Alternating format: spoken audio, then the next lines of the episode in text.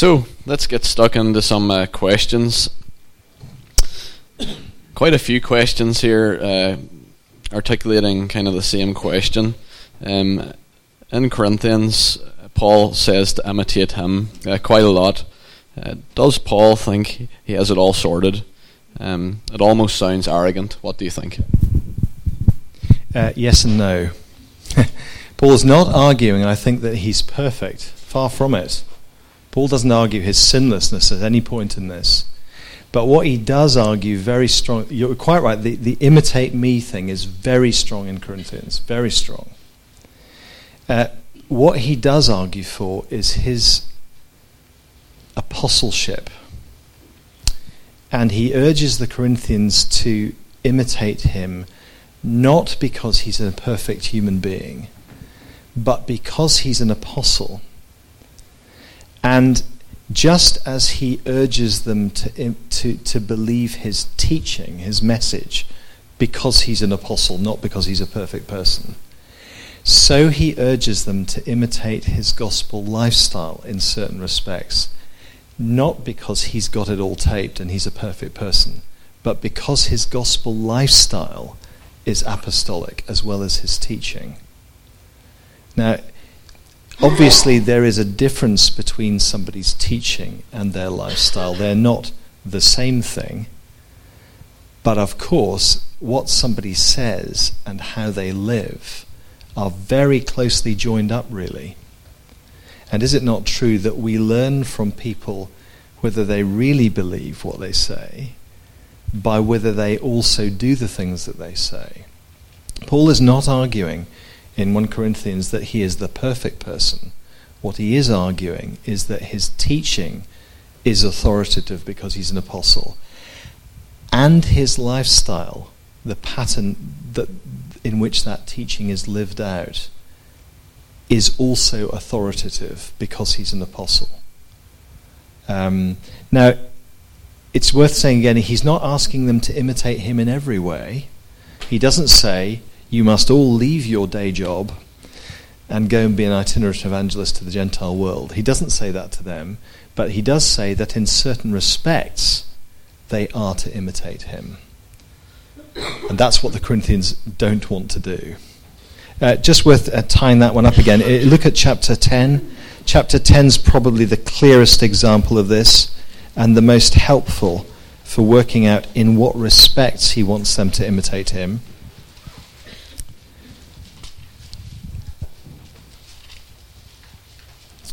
It's a great summary statement of what he wants them to do this. Whether you eat, uh, verse 31, whether you eat or drink or whatever you do, do it all for the glory of God. Give no offense to Jews or Greeks or the church of God. Don't upset people unnecessarily, he says. Just as I try to please everyone in everything I do, not because I'm a man pleaser and I love people to affirm me, but because I'm not seeking my own advantage but that of many that they may be saved. And I want you to imitate me in doing that. So, what he's asking them to imitate is his one, salvation orientated, two, um, not pleasing himself but working for the salvation of others ministry. That's the lifestyle he wants them to, to live. Um, uh, because that is what brings glory to God. Now, of course, that is translatable into all sorts of situations in life. You don't have to be the itinerant missionary to do that. Everybody can live a life uh, which is uh, seeking the salvation of others and not putting your own comfort and glory in the center of things, but the, but the rescue of others in place. So I hope, I hope that clarifies it. He has an apostolic message and an apostolic lifestyle. And the apostolic message is, to something, is something we're to believe. And the apostolic lifestyle, namely living not for yourself, but for the salvation of others to the glory of God, is the lifestyle we're to embrace. And that's what the Corinthians don't want to embrace because it's too uncomfortable. That, is that helpful for people? Okay. Uh, what's the difference between building up and puffing up? Um, the puffing up thing comes in chapter 8. Um, uh, I think that probably it's the what it's centered on. Uh, Corinthian knowledge, uh, chapter 8, verse uh, 1, is self promoting. They think well of themselves because they know things. They think how spiritual we are because of the gifts they have. Uh, Paul uh, wants them rather, 12 to 14 is a good example of this. Paul wants them to use what they are and what they know and what they have for the good of others, not for self promotion. That, that idea is also there in that little summary bit we had at the end of chapter 10. I'm not seeking my own good, but the good of many that they may be saved. So I think the big difference between building up and puffing up is that puffing up is self building up, and the building up thing is building up other people rather than yourself. Got one here entitled The Relationship Question. The relationship. The Relationship Question. Uh, chapter 7, uh, verses 25 to 29. What, what does Paul mean here by the present distress? And what is the general message to the single pers- brother or sister, along with those married or betrothed? Yeah, all right. Um, the present distress is an important issue. Look at verse. Let me read from verse 25. Now, concerning the betrothed, I have no command from the Lord, but I give my judgment as one who by the Lord's mercy is trustworthy. I think he means there that he hasn't got a specific word from script, from the Lord's words to quote in relation to this, whereas he has in relation to marriage, and he's done that already. Um, I think that in view of the present distress, it is good for a person to remain as he is. You bound to a wife, don't seek to be free. Free from a wife, don't seek a wife. If you do marry, you've not sinned. If a betrothed woman marries, she's not sinned. Yet those who marry will still have worldly troubles, and I would spare you that. Uh, there are different takes on what the present distress means. Um, some argue, and not without good reason, that the present distress, the present distress, uh, corresponds to a period of particular hardship in this part of the world. There's a big famine in the Mediterranean around this time, and uh, he may be describing. Uh, he may. The argument here may, in part, be based on we're in a tough period now. Um, difficulties will come on people on people's relationships. Others argue that the present distress is uh, the distressing nature of the difficulties of this world age, uh, and um, that uh, there are difficulties that belong to this world age, uh, which might lead you uh, to remain as you are in life. It's very difficult to come down firmly on which of those, in my view, is the right one. And in, in, in, in any situation where it's difficult to come down firmly on which of those is the right one, you need to ask yourself how important is it to know which of those is the right one? And I suspect, actually, that it isn't that important. And uh, that there are maybe true, uh, let's put this more generally, um, this age we live in is characterized by distress, is it not? Lots of difficulties happen. There are particular examples of terrible distress in this age, but they are just particular symptoms of the wider difficulties of living in this difficult age. So, actually, I don't think it matters too much which you're going on about. And actually, I think that the, the things that Paul mentions later on, um, verse 29 following, let me just read verse 29. Uh, these apply both to particular distressing circumstances and to the more general difficulties of living in this age. Um, there may be there may be times when some things are more difficult than others, but there are always these sorts of difficulties in this age. Verse 29. This is what I mean, brothers. The appointed time's grown very short. From now on, let those who have wives live as though they had none. I'm going to I'm going to say what I think that means in a moment. And those who mourn as though they were not mourning, and those who rejoice as though they were not rejoicing, and those who buy as though they had no goods, and those who deal with the world as though they had no dealings with it.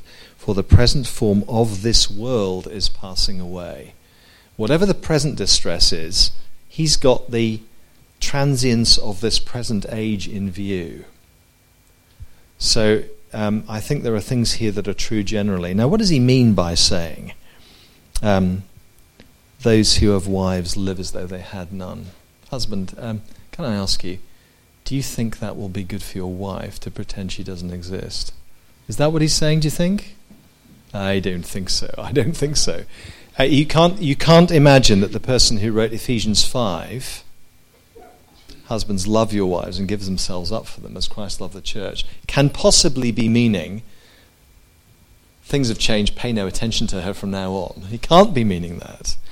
I think he's con- what I think what he's trying to do is he's using slightly hyperbolic language to um, to get the Corinthians to think beyond this present age and to give eternal perspective to things.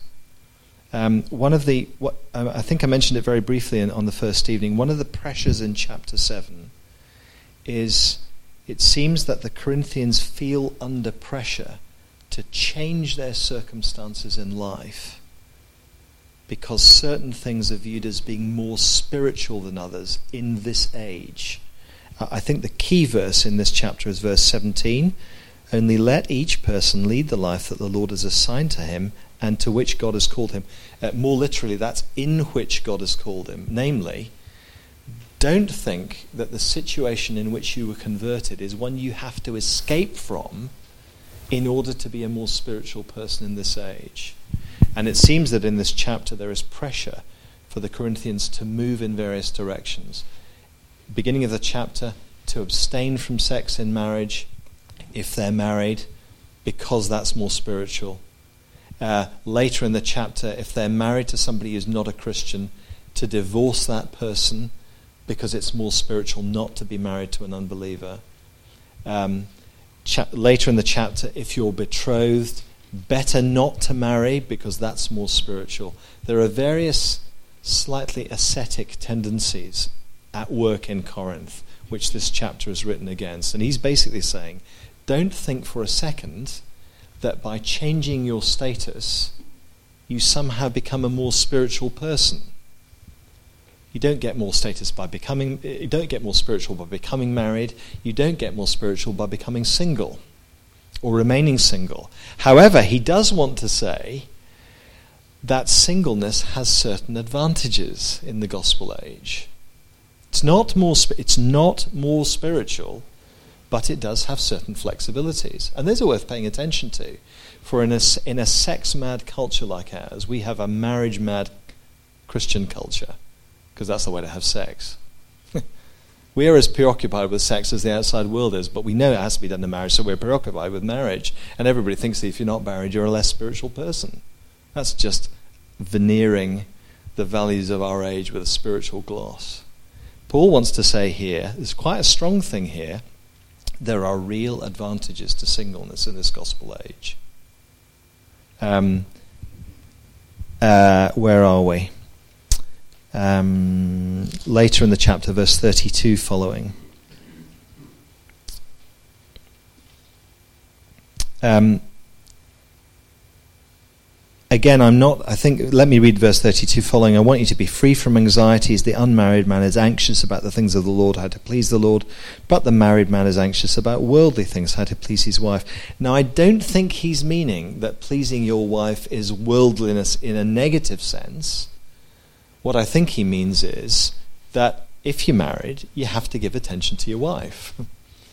You can't not give attention to your wife, Ephesians 5. It's just a wrong thing to do, it's ungodly.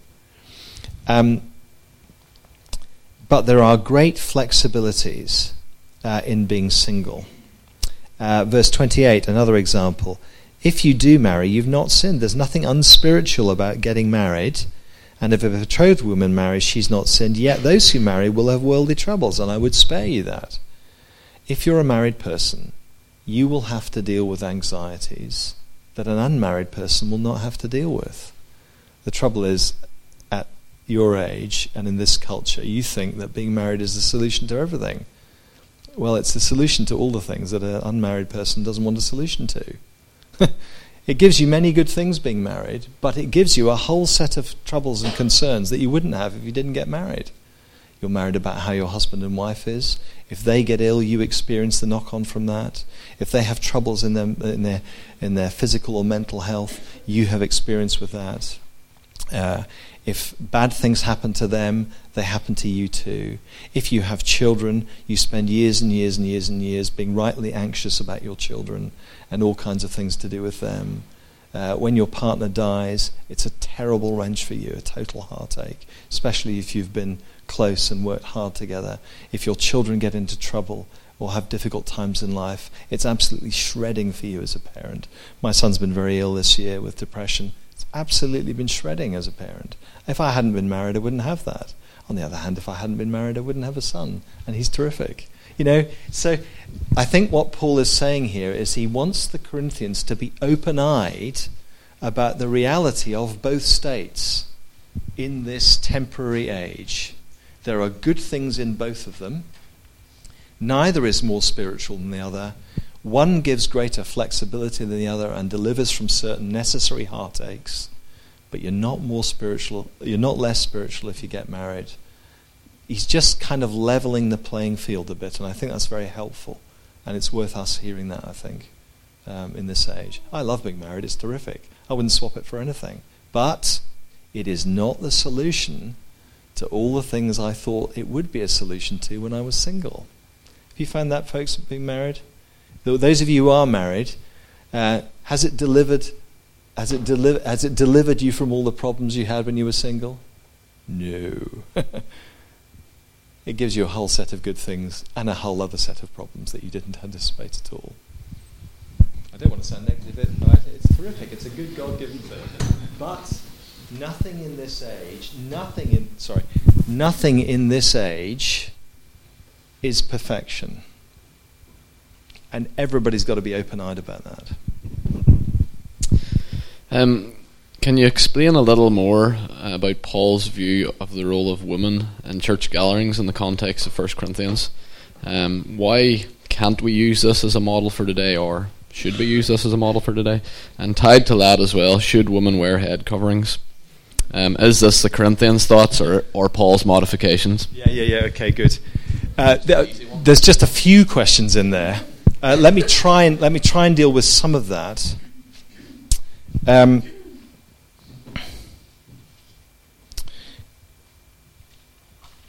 it's quite difficult with New Testament epistles to understand quite what's going on in the ground all the time, and more often than not you get a you get a clue, you get ideas about what might be going on on the ground, but it's quite difficult to absolutely pin down what they're doing. And as I mentioned before, I think there are good things about that. Uh, this is true in other areas uh, of the Bible too. For example, if you try and define what precisely is the heresy that's being taught in Colossae, in the Colossian church, well, you get some ideas about it from the letter, but pinning it down in detail is really hard. And I take it that that's God's part of God's design in the way Scripture has come to us. That we get a broad shape of things, but not always the fine detail. Um, the trouble about having the fine detail is that if our situation doesn't exactly correspond to the fine detail, we'll think this passage has nothing to say to us because that situation is not quite like mine. One of the benefits of having some idea but not being able to pin it down exactly is that you have to think okay, what are the principles going on here? and how might they apply in my situation, which looks a bit different from this, but I can see some similarities. You see what I mean by that? So I think um, it's quite difficult to pin down the Corinthian gatherings exactly, and a number of aspects about it. Quite difficult to pin down exactly what they were doing in the Lord's Supper, for example, in chapter 11. Quite difficult to pin down how often these gatherings that are being mentioned here are happening.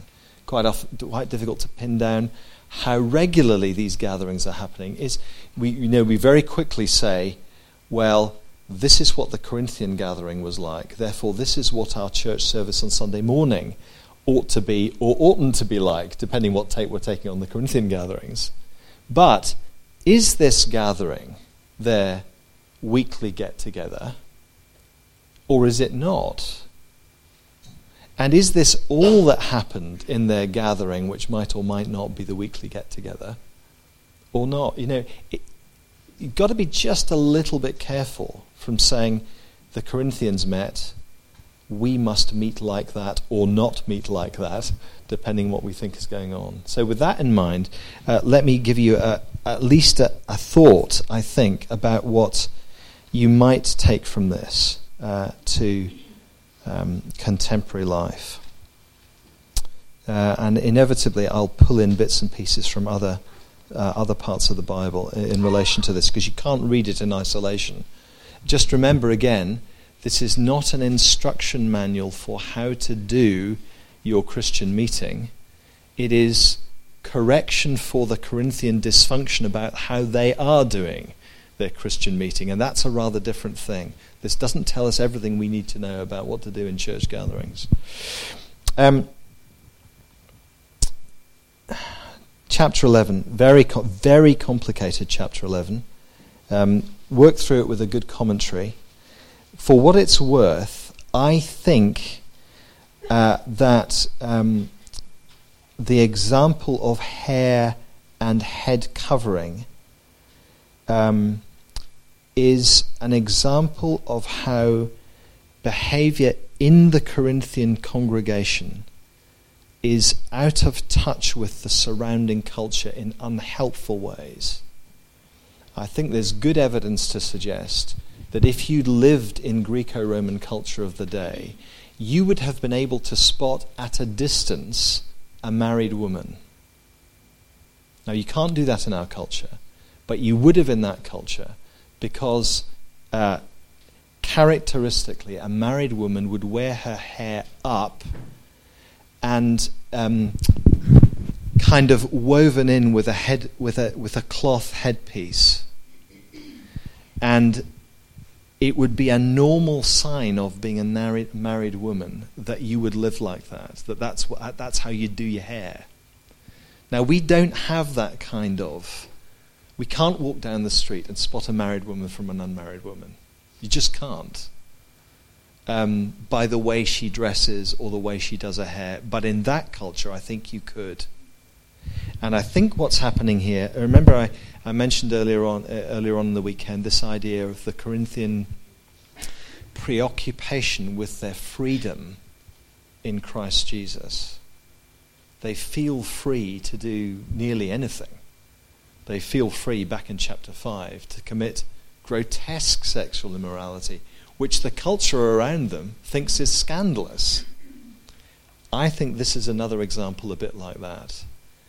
Uh, they feel free not to carry around in the way they deport themselves the normal cultural markers of marriage. And I think it's particularly the married relationship that's in view here the husband wife thing is very much in view in chapter 11. And I think it's an example of their we've got it now already thing that so pervades this letter. They think they've got the kind of spiritual life now that frees them from their normal, culturally driven responsibilities. And at numerous points in the letter, Paul says to them, You're not free in that kind of way. You're not free to be sexually immoral. You're not free to do things your culture finds scandalous. And I think cult- their culture finds the female hair thing that they're doing scandalous. So I think that's what's going on in, in, in that bit of chapter 11. Um, there's also the thing about uh, women prophesying, verse 5, or praying. Um, I take it, I, am going to, I take the line that I don't think that, I think that means that in the Corinthian gatherings, Paul thinks it's legitimate for women to speak. Now, again, of course, it, it depends what you mean by prophesying here, and you've got to unpack chapter 14, 12 to 14 uh, t- to get that. But some people have argued that the first part of chapter 11 is about what men and w- what husband and wife do in private in the home. And the second cha- part of chapter 11, from verse 17 onwards, is about the public gathering. But I personally am not convinced that that's exegetically legitimate. I think people who are doing that are doing that in order to pursue a line that says no women can ever say anything instructional in church on Sunday. Um, and I just don't think that's exegetically justified. There's no obvious move uh, from Paul. Um, there's a, no obvious move um, from public to private. I think in chapters in, in, from the beginning to the end of chapter um, um, eleven, uh, and he he seems to assume that women will pray and prophesy and men will. Um, and he urges the Corinthians to work for prophet. Have we got a prophecy question coming up? No. no. Does anybody want to talk about the prophecy thing at all?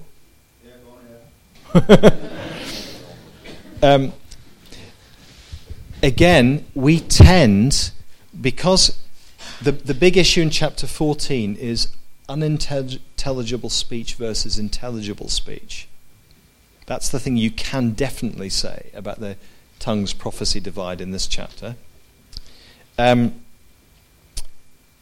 we tend to think, we tend, because of the relative paucity of description about what he's actually talking about when he means prophecy, to fill that void with our own personal stuff. So some people have equated prophecy with preaching and said, well, women can't do that. So the beginning of chapter 11 must be private women prophesying. Uh, some have equated prophecy with the spontaneous, the Lord has said to me, I've had a vision kind of thing, um, and interpreted the chapter in that direction. For what it's worth, I'm not that happy with either of those. and I'm not sure that there's anything described in these chapters in 12 to 14 that equates with modern preaching. Nothing wrong with modern preaching. Paul does it all the time. But I'm just not sure that's what he's talking about here. He's talking about something the Corinthians did. The most interesting thing, I think, about chapter 14, we'll come back to the women's thing in a moment, uh, but this is a necessary digression. The most interesting thing about chapter 14 is um, where are we? Uh,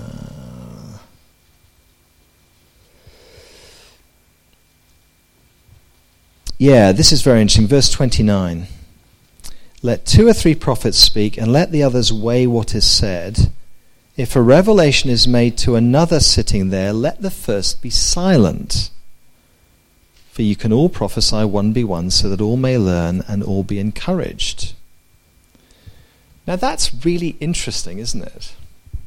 He says, if one's talking and somebody else wants to speak, the first one has to stop. Isn't that a weird thing? And I think that's slightly against the prophecy being described here being, I have a word from the Lord and you must hear it. Because you would expect it to be the other way round if it were like that. That the speaker has to speak and finish what he's saying, and then somebody else kick in on what the Lord has said to them. What I think this opens up, that remember we said that earlier on, he, he restricts their prophesying from many to few. The other thing I think he does by doing this is he allows for the person speaking to be interrupted. And I think that allows for correction, development of ideas, uh, working together on an idea, if you like. Contrast that with where we start in this chapter, verse 26, when they come together, everybody wants to speak, and all at once. Paul is modifying their behavior in the direction of speak in order. Don't think that what you've got to say is the thing everybody needs to hear. Somebody else might have something to contribute to that helpfully. Do you see what I mean by that? Now we jump so quickly from we we jump so quickly from what's prophecy here, what's the equivalent now, without thinking what is the situation we're talking about here and how is he modifying it? He's modifying it in the direction of order, um, mutual upbuilding. Other people might have something useful to say, not just me. So I might have to shut up when somebody else. Hang on, we need to we need to explore that further. Or hang on, I'm not sure that's quite right let me say something. Do you see what he's introducing into there? They're very, they want to speak in a self centered way. He's encouraging them to speak in a cooperative and mutually upbuilding way. So I just want to be slightly cautious between before saying, this is how the Corinthians did it wrong, we must do it differently, and draw very straight lines between them and us. Because the bit of the Corinthian meeting that Paul is describing, and we don't know if it's the whole of the Corinthian meeting, the bit of the Corinthian meeting that he's describing is something which is slightly foreign to us. They obviously were doing something slightly foreign, much more like your home group, I imagine, which tends to be everybody speaking, doesn't it? But not always in a cooperative and a harmonious and mutually upbuilding some way. You know, we, we sometimes just desperate to get in our thing so that everybody will think we're really clever. And that's got, that rings a lot of bells with this chapter. Do you see what I mean? It's quite difficult to make the jumps. Now, can I say that I think chapter 11 assumes that in that kind of context, the mutually upbuilding, various people have got say, things to say, context that might be helpful. Paul is inclusive of women, uh, not exclusive of them. What you do with your um, more one to many proclamation in a mixed gathering, you have to go to other places in the Bible for, I think. Uh, 1 Timothy 2 is relevant there, that kind of stuff. I, I, one could go on about this subject for absolutely ages. Is that any help to the questioner? I'm not going to say if it's not. So, um, anybody want to ask any qualifying questions on that? I think you just need to be a bit, a bit careful in making the jumps. Paul knew their situation, and so did they. We don't know exactly what they were doing. We just need to be a little bit careful. But there are helpful principles to apply. What about uh, a clarifying question maybe on how uh, First Corinthians isn't speaking about um, eldership and the prophecy of woman and how that relates to the leadership of church? Yes, in, it's very interesting. He, he has very little in this letter to say about church leaders, which is very interesting. Now, it's a big open question about why there's very little. For example, 1 Timothy and 2 Timothy, uh, I suspect it may reflect the issues going on in the congregation. 1 and 2 Timothy are written to the church in Ephesus. Reading between the lines there, you can see that the leadership of the church in Ephesus is a big issue. It's the leadership that are teaching untruth. And so, so much of the teaching in 1 and 2 Timothy is devoted to proper leaders and what they should do. The feel of the Corinthian letters is much more congregational. Now, I don't think that means they didn't have leaders, but I think it means that the problems in 1 Corinthians are congregation and leader problems in a way that they need to be addressed together. So it's very interesting that he says very little about particular leaders in the congregation in Corinth. And I think that's probably because that's not where the particular problem is. And so you have to just pay attention to the circumstance um, in answering that kind of. Is that any help? Okay. Um, does the status of the weak and the strong um, ever change? And connected to that, how do you address the situation where a person uses the status of being a weak brother as a power play. Yeah. Uh, those of you who've been involved in church for any length of time will know the weak ba- brother power play. Um,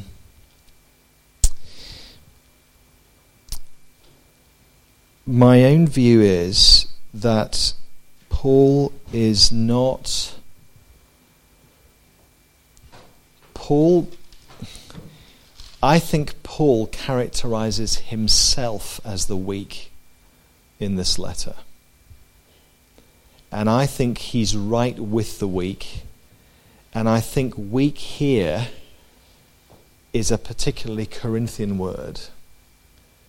They look down on certain members of the congregation as weak because they have scruples about eating food in the idol temple, for example.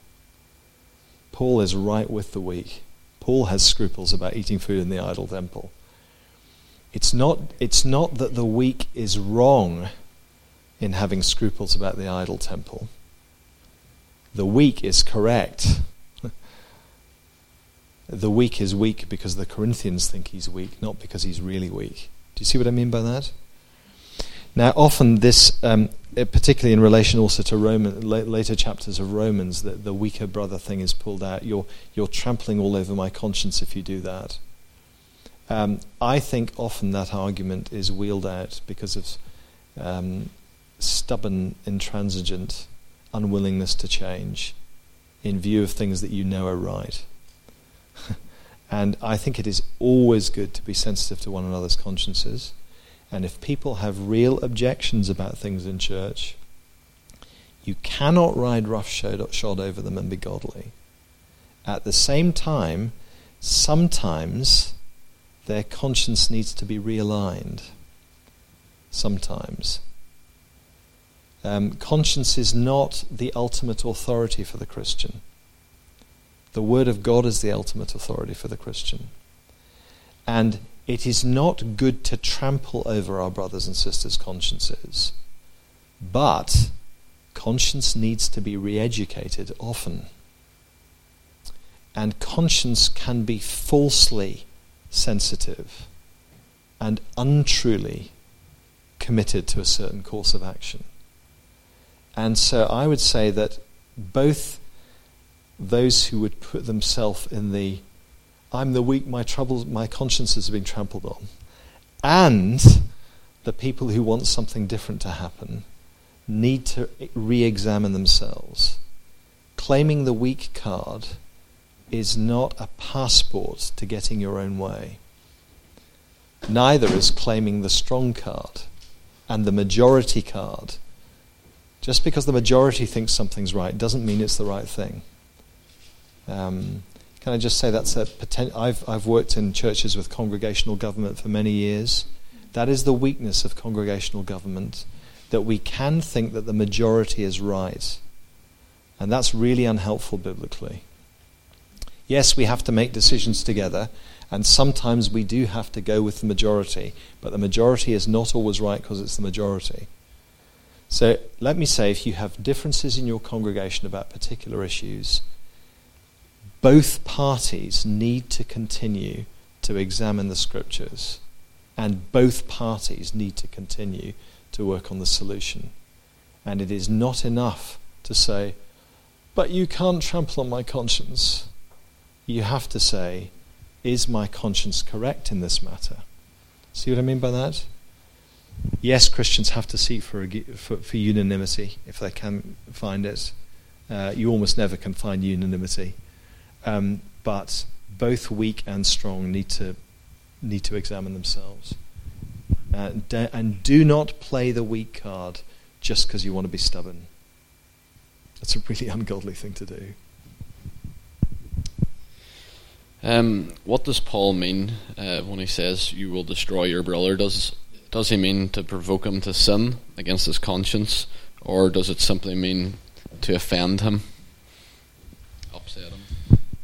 Um, all right, where are we? We're in chapter 8, 9. Just turn back to chapter 8, 9.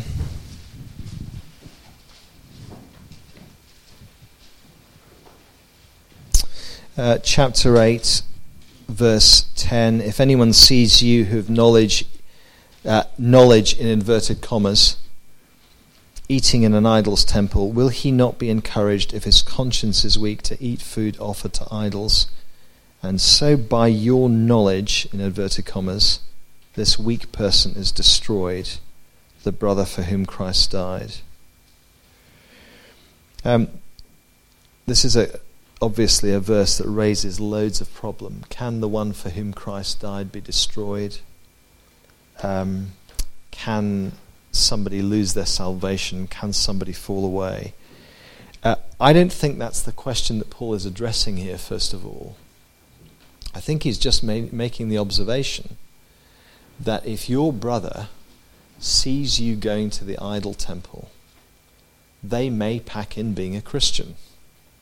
And they might pack in being, being a Christian for obvious reasons.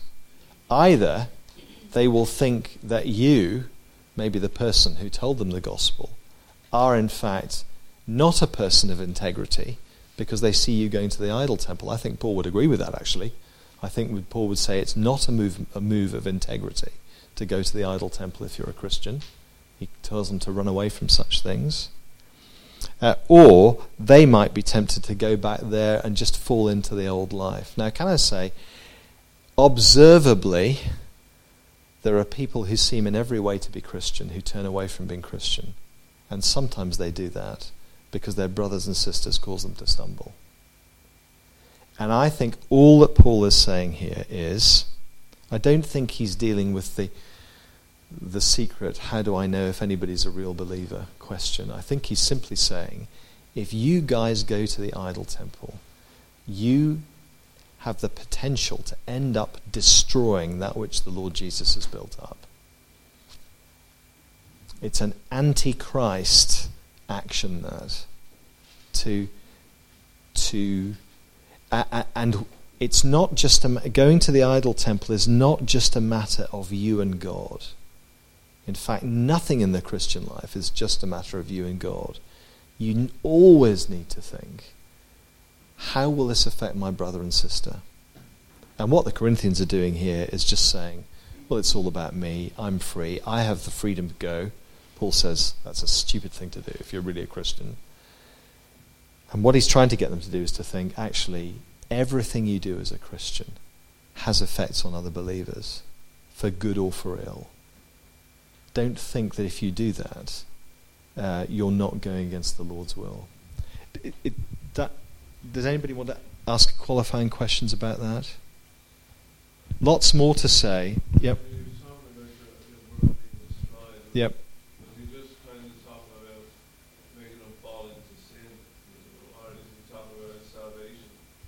Well, I'm not sure of the answer to that he is I think what he is saying is you are destroying what the Lord is building up. Now whether that means he's talking about somebody falling into sin or losing their salvation, it could be either or both of those. I think the question is not um, he's not dealing with the once saved always saved question. He's dealing with the effect of your behavior on your brother or sister. It is it is evidently true, is it not? Evidently true that you'll find people who've stopped being Christian. They were once professing, they no longer are, and they've done that because of the behavior of their fellow brothers and sisters. It's evidently true that you can see that. Now, what's going on behind the scenes, whether they'll turn back in the end, whether they ever really knew Christ in the beginning, that's a whole different matter that you can't see. But it is evidently true that people turn away and sometimes because of what their brother and sisters do. And that's what he's he's argu- he's urging them to be responsible about their behavior because that kind of thing happens.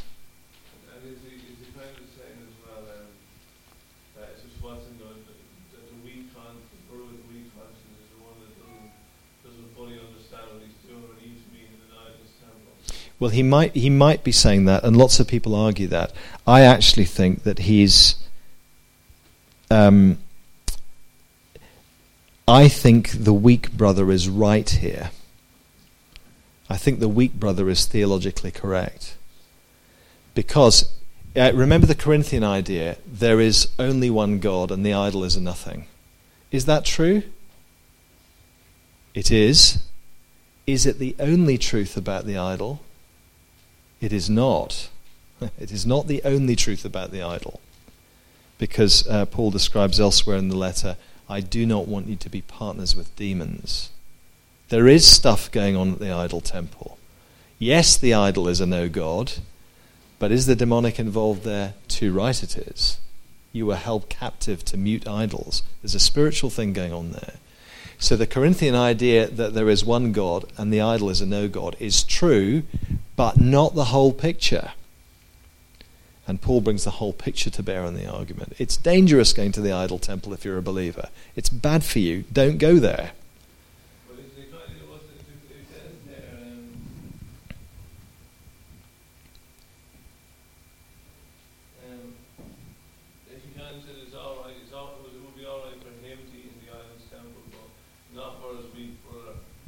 Is he saying that, do you think? Where does he say that?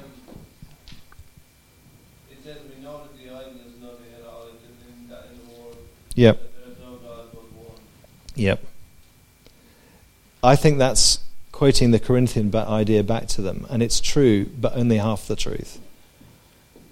He's making, he's the idol thing isn't important. He seems to be saying the fact that this offering, the meat that's been offered to idols. Yes.